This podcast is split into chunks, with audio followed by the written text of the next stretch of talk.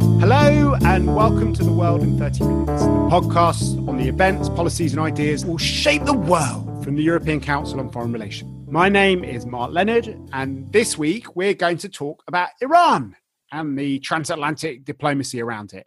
I have an all star cast coming to me from Tehran, from Washington, and from London to help us make sense of this. First up, we're going to hear from Nasser Hadian, who is a professor of political science at the University of Tehran.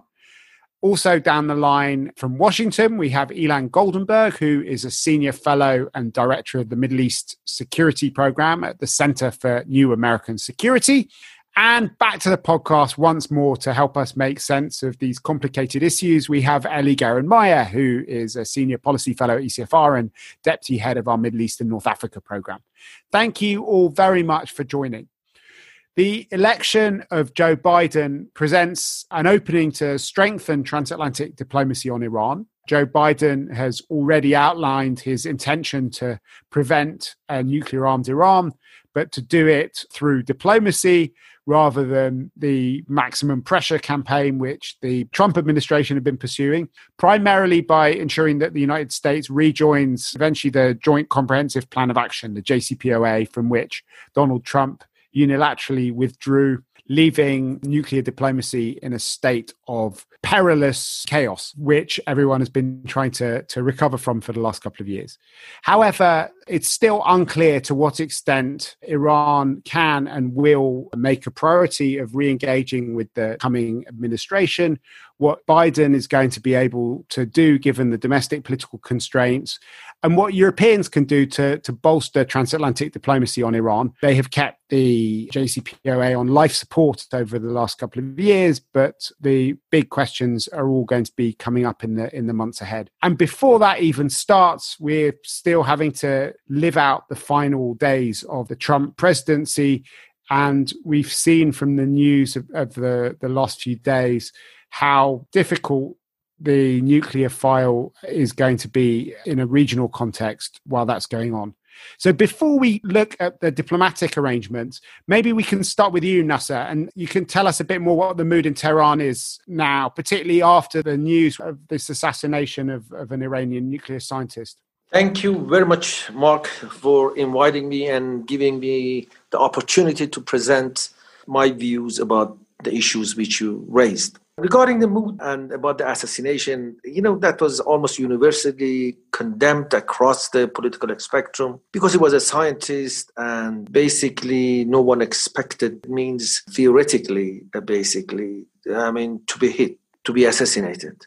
But although for 20 years he has been in the list to be assassinated but still that was hard for the people to grasp what happened. So a number of issues have been raised about this particular one but let me not to go in detail of different perspective here but generally many people blame basically our our security apparatus our intelligence apparatus that i mean there is a hole there and uh, basically israelis have penetrated at the highest level and they had information and that was critical factor for the assassination of the scientist. Although the principle is basically try to say that you know that's because of the jcpoa that's because of the unconditional access which we have given to the iaea they have basically detected all these information and we have to blame the reformist and the government of Khatami and Rouhani for what happened so the blame game is, is, continued, but let's not get into that issue.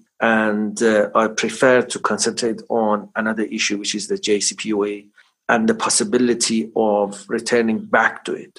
As you know, the principalists used the assassination to pass a law as an excuse, basically yesterday in our majlis to obliging the government to take a number of measures, which is totally basically reduction of uh, our commitment from further or reduction of commitment from the JCPOA, including enriching at 20% in Fordow. So a number of them deals with basically what we call a breakout capability. Breakout capability basically simply refers to the difference between the time we decide to make a bomb to actuality of making a bomb. So the perception in the West was Iran is making a bomb, and we, are, we were two months away. through the JCPOA, basically it was uh, extended to a year. So that's an argument. So, but now we began to accumulate more enriched uranium. But with what happened yesterday, basically, if it is not a law yet, because Council of Guardians should approve it, so if it is a law, then the government is obliged to produce much larger and accumulate much larger enriched uranium. But this is principally as a result of somehow the European reaction and some of the people around President elect Biden, because they were using the language of leverage. Because as long as it was President Trump, so no one expected and everyone was waiting for him to go out and then diplomacy to go back. But once they saw once they heard that even people close to President Biden is using the language of the leverages which have been created by President Trump, and in fact, even the E3 also using the same language. Thus, basically, the principalist concluded that we have to follow the same path.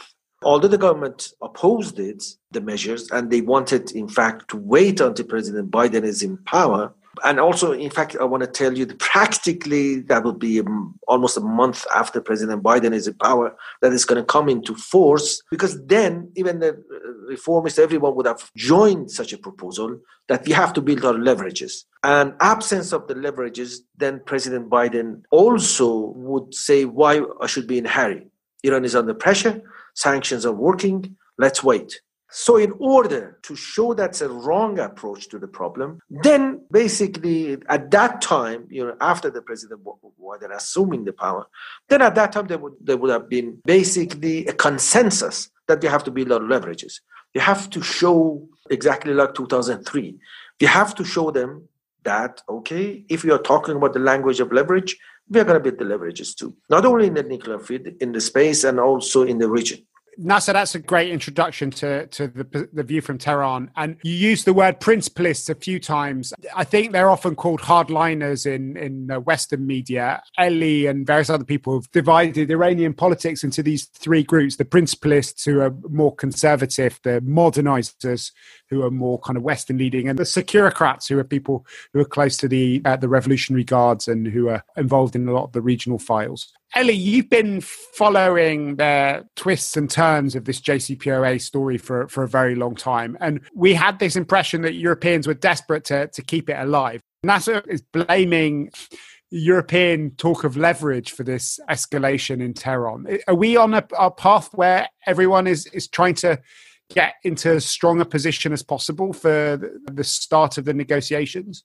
Yeah, Mark, I think that's uh, where we're at. Um, everyone can smell that some sort of diplomatic track is around the corner and they are positioning themselves for you know pretty hard bargaining positions at least to begin with. And that's fairly to be expected. And in my view there are a lot of trial balloons being put out there by everybody at the moment. And probably what may come out of it is a combination of the different roadmaps that are being suggested by various people, including us, on, on what's the best way ahead. My only concern is that really the window for getting a robust stabilization of the nuclear issue in place the window is pretty narrow. So Biden and his team will be in place after 20th of January. The Iranian presidential elections take place in June of next year and Rouhani will be handing over power to the next Iranian government in August. Now, that leaves about seven months of overlap between Biden and the Rouhani administration to get something done, at least on the JCPOA front, on the nuclear deal front, to try and bring the US and Iran back into full compliance.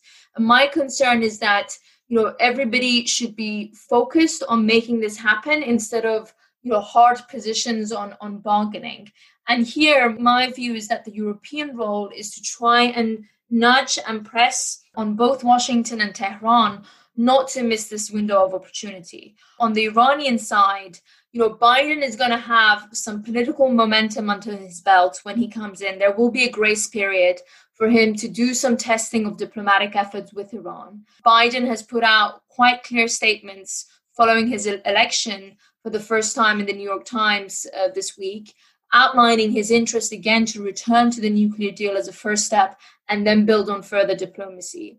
Iran shouldn't miss the opportunity to, to, to engage on this front.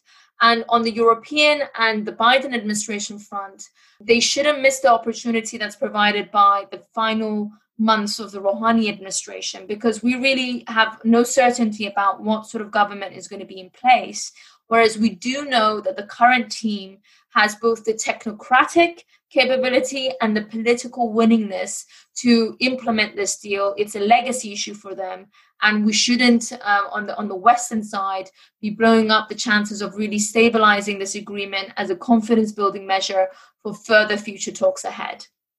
Great, thanks, Ellie. So, Ilan, you are watching all the same issues from Washington. How do you think the political dynamics around a Biden administration are shaping up on the Iran issue?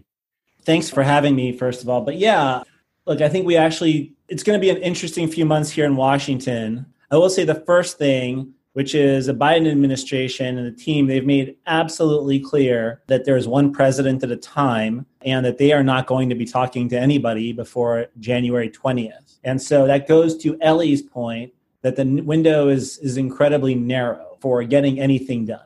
I do think there's certainly a desire on the US side. And you saw, I think, uh, President elect actually in the New York Times in an interview with Tom Friedman uh, say as much just today or this week, which is basically that he wants to go back into the JCPOA, compliance for compliance. Iran and the US return to the agreement, and from there you build. But it's critical that from there you build.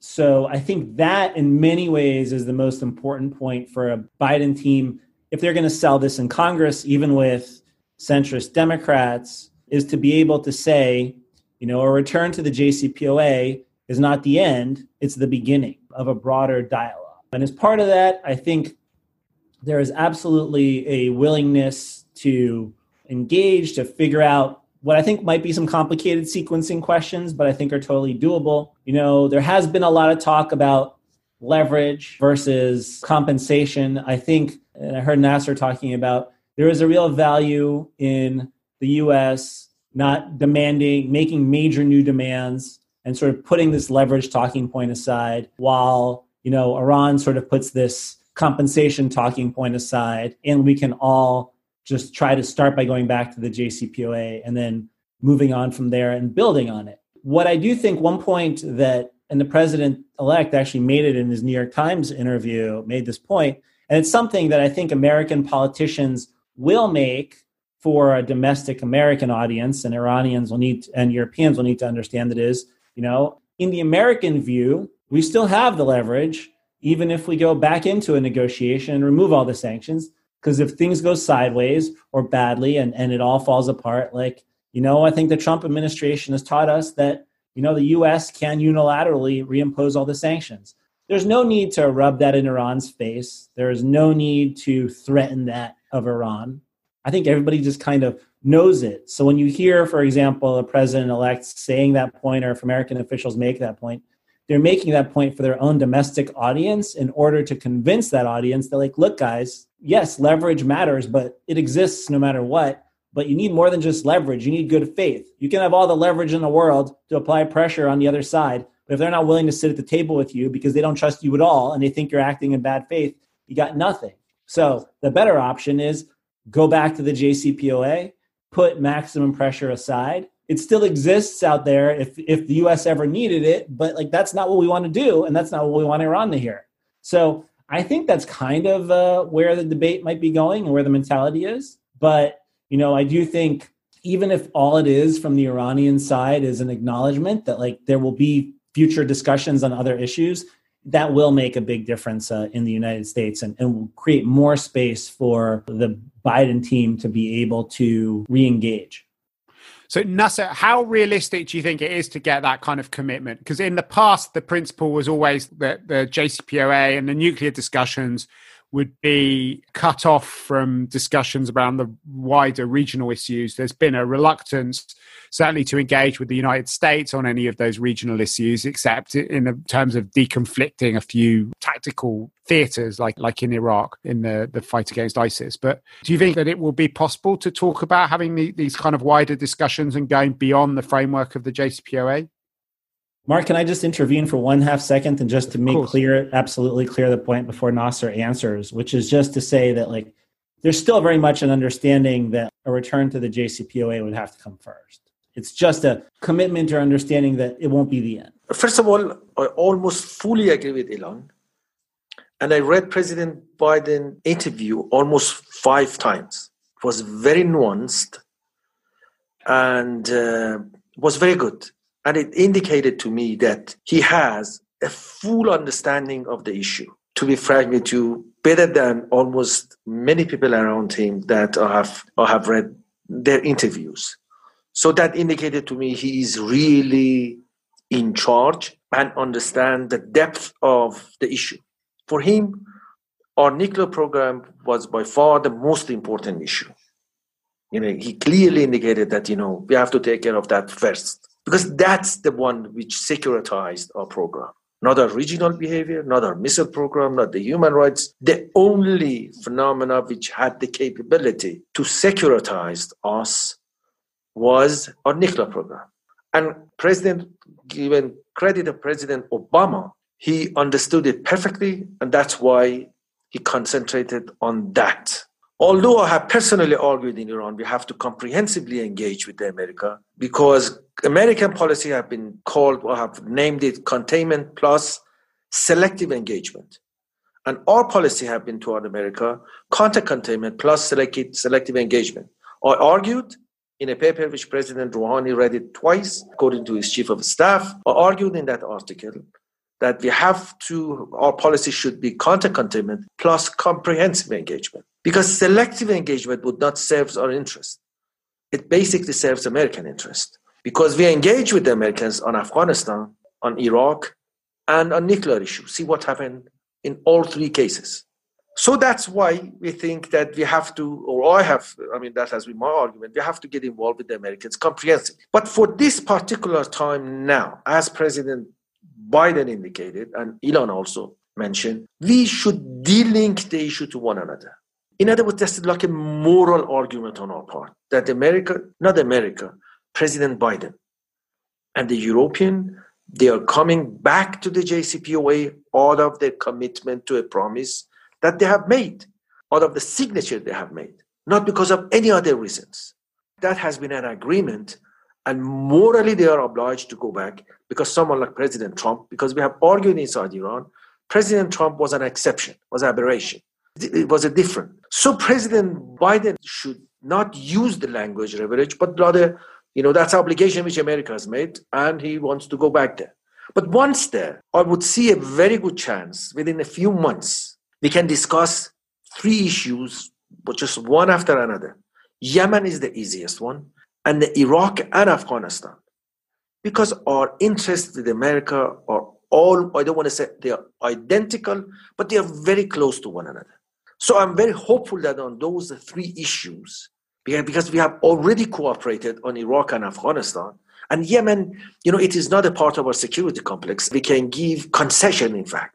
So it's much easier for us to work to work about Yemen. So these are the three which should come right after that. Nasser, I'd like to look at, at those longer term issues in a second. But before we do that, Ellie was talking at the beginning about how Europe, because obviously the main problem over the last couple of years has been the, the relationship between the United States and the, the Islamic Republic. And a big hope is that that can now be fixed. But Ellie laid out this idea of Europeans trying to do what they could to bolster the transatlantic relationship. She's been involved in organizing a, a statement this week, which was signed by a lot of ECFR's high level council members Carl Bildt, Alistair Burt, Wolfgang Ischinger, Jean-David Levitte, uh, Andrei Olechowski, Javier Solana, the, the father of the E3 plus one process. What are the big ideas in that, Ellie? Do you want to summarize some of these ideas about how Europeans can play a constructive role at the moment? Thanks for uh, plugging that statement in, Mark. Sure. I mean, the, the big ideas are really fourfold that the council members recommended. The first one is that European governments, particularly the, the E3, and together with the EU, should coordinate some sort of a public statement together, either in advance of Biden taking over office or quickly thereafter, essentially urging and calling on the Biden administration to swiftly rejoin the JCPOA and essentially offering European support to enable Biden and his administration to do that, whether that's through outreach with Congress or through technical ideas that can help with both Iran's nuclear reversal or the sanctions easing component. We know these things are not going to be easy, but the Europeans can begin to do the homework now in the in the less than 2 months left before Biden comes in to set out some ideas and roadmaps for how that could happen. The second big idea was a push for a joint commission of the JCPOA current parties to meet and I'm glad to say that the JCPOA parties have agreed to do that for 16th of December. And in that meeting, what we're pushing for is that there is some sort of a statement from the current parties to the agreement that welcomes indications from President elect Joe Biden that his administration would look to rejoin the agreement and also calls on the US administration, whether under the current one or the next one, to reissue very critical waivers for civil nuclear cooperation with Iran that are basically allowing Iran to expand its nuclear capabilities because of the lack of real rapid cooperation with third parties on that front, which can't currently move forward because of US sanctions policy. The third big idea is to convene a meeting of the E3 and Iran, ideally at foreign ministerial level, and if not feasible at political director level, with Iran to discuss the technical aspects of how it can actually reverse its nuclear activities uh, within a short space of time. Now, my understanding is that from a technical aspect, that's feasible within a matter of months that the Rouhani administration has left in office but we need to find swift technical routes for helping Iran do that. And I think the European nuclear powers, particularly France and the UK, can play an important role in this. In addition, I think that the Europeans should also be open to looking at creative ideas to help Iran's economy revive. Let's not forget the Trump administration sanctions policy has done great damage to Iran. This is why Iran has been calling for compensation. And I think that there needs to be some confidence building measures uh, from the US side, which the Europeans can help with through instruments like the INSTEX, the special purpose mechanism for trade, or supporting Iran's request for the IMF loan. And finally, we think that the Europeans can already begin work on how a regional de escalation process could work. Nasser has mentioned Yemen, uh, Iraq. These are areas where Europeans have great interest in trying to bring some stability to. And there needs to be a series of bubbles of parallel talks that take place in conjunction with the nuclear track that begin to uh, de escalate and cool tensions in these areas. And we think that the Europeans, through UN coordination and support, can help both the Biden administration and Iran come to some terms on this front.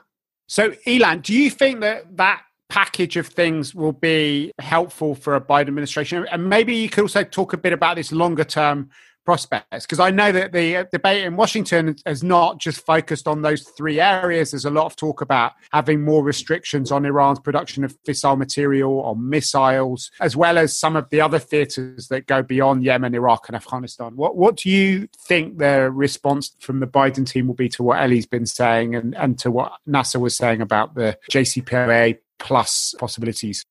I think that the types of things that Eli is encouraging are exactly the right things. And I think what we were talking about before with the Europeans trying to like use this as a moment to create, they think they might, maybe they think they're creating leverage for uh, the Biden administration. I think they're just complicating life for the Biden administration.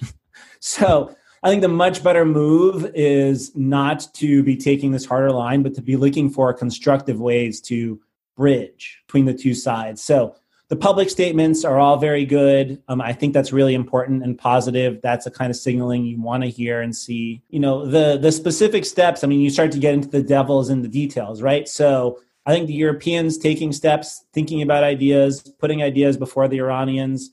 I think all that is is good. I think realistically, like Iran doesn't accept or make any major moves. Nasser can correct me on any of those things until the U.S. is back in the room and can actually ensure to the Iranians, yes, that that would work for us and would be enough. So I think what, what the types of things we were talking about are brainstorming and setting the table in a moment where the US is not going to do that so that like the thinking at least in Europe and in Tehran is more developed uh, come January, and not just Europe. Like I'd argue the entire P5 plus one. Like that's why Joint Commission is a good idea. And then like you have to wait and see what happens when a new team comes back in. But but certainly that's like the much better approach than like stories about increasing leverage, which I think are probably like not nearly as helpful for like an incoming American team. I think we've laid out quite a lot of the dangers of the next period of escalation going on, as well as some practical things which can be done. And we'll obviously have to come back in the weeks and months ahead to see what happens with these negotiations. We've got a few minutes left to do the final thing, which we always do on our podcast, which is our, our bookshelf segment. Ellie, what's on your bookshelf at the moment? Obviously, I'm going to put on everyone's bookshelves the statement that ECFR Council members put out this week, which I think is worth a read for any European following the debate on Iran. And I'd also add a book that I just finished from Philip Gordon called Losing the Long Game The False Promise of Regime Change in the Middle East, which kind of loops full circle because he starts by looking at the Trump administration's maximum pressure campaign against Iran as one of the latest uh, formulations for regime change that has really been a flawed policy for the United States. It's a really interesting uh, read, and I think it provides some food for thought of on, on where US and European policy on the region should go forward. Thanks, Ellie. What's on your bookshelf, Nasser? Permit me to say a few words rather than uh, on the bookshelf. I mean, I fully agree with Ellie regarding the argument of Phil Gordon, which is excellent. But just one minute. I agree fully with Ilan. So I guess I mean, uh, try not to link the issue of the regional, the regional issues to the coming back to the JCPOA.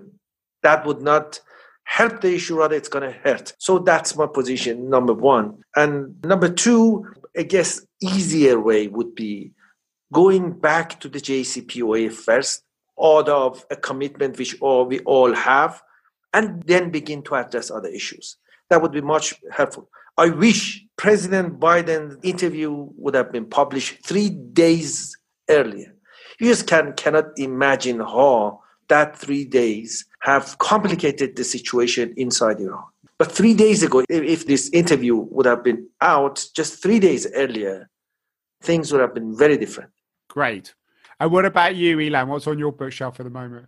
So this is a little cliche in Washington, but I'm currently reading uh, President Obama's memoir, and it's really good. I mean, he's a like he's probably like one of our best writer presidents, which makes it a really compelling read. And it's it's clearly like some of these books or memoirs are, are, are written by somebody else, right? With you know the author putting just a few touches on it themselves and really being sort of the transcriber. Like that's not the case with this book. It's excellent. I will say it's very long and he only gets through the first four years. He even admits it in some of the interviews, and there's been comments about this that like he's a former president. He has very strong feelings about his writing, so like he's not going to listen to the editors, and he has the leverage with the editors because like I'm sure he's selling tons of books and making them tons of money. There's moments where it drags a little bit, but it's really excellent and educational, and actually very fun to read now as we anticipate kind of a, a new Biden administration coming in. Great. And I'm going to recommend uh, an article by Ilan in Foreign Affairs on uh, the Iran issue, telling saying that the next administration has to break with the past. We'll put links up to all the publications that we mentioned on our website at ecfr.eu slash podcasts. If you've enjoyed listening to us, please Make sure that you let other people know by writing about it on your social media page or ours, and above all, by heading to whatever platform you've used to download this podcast on and giving us a positive review and a five star rating. But for now, from Ellie Geranmayeh, Nasser Hadian, Ilan Goldenberg, and myself, Mark Leonard, it's goodbye. The researcher for this week's podcast is Lucy Halpenthal, and our editor is Marlene Riedel.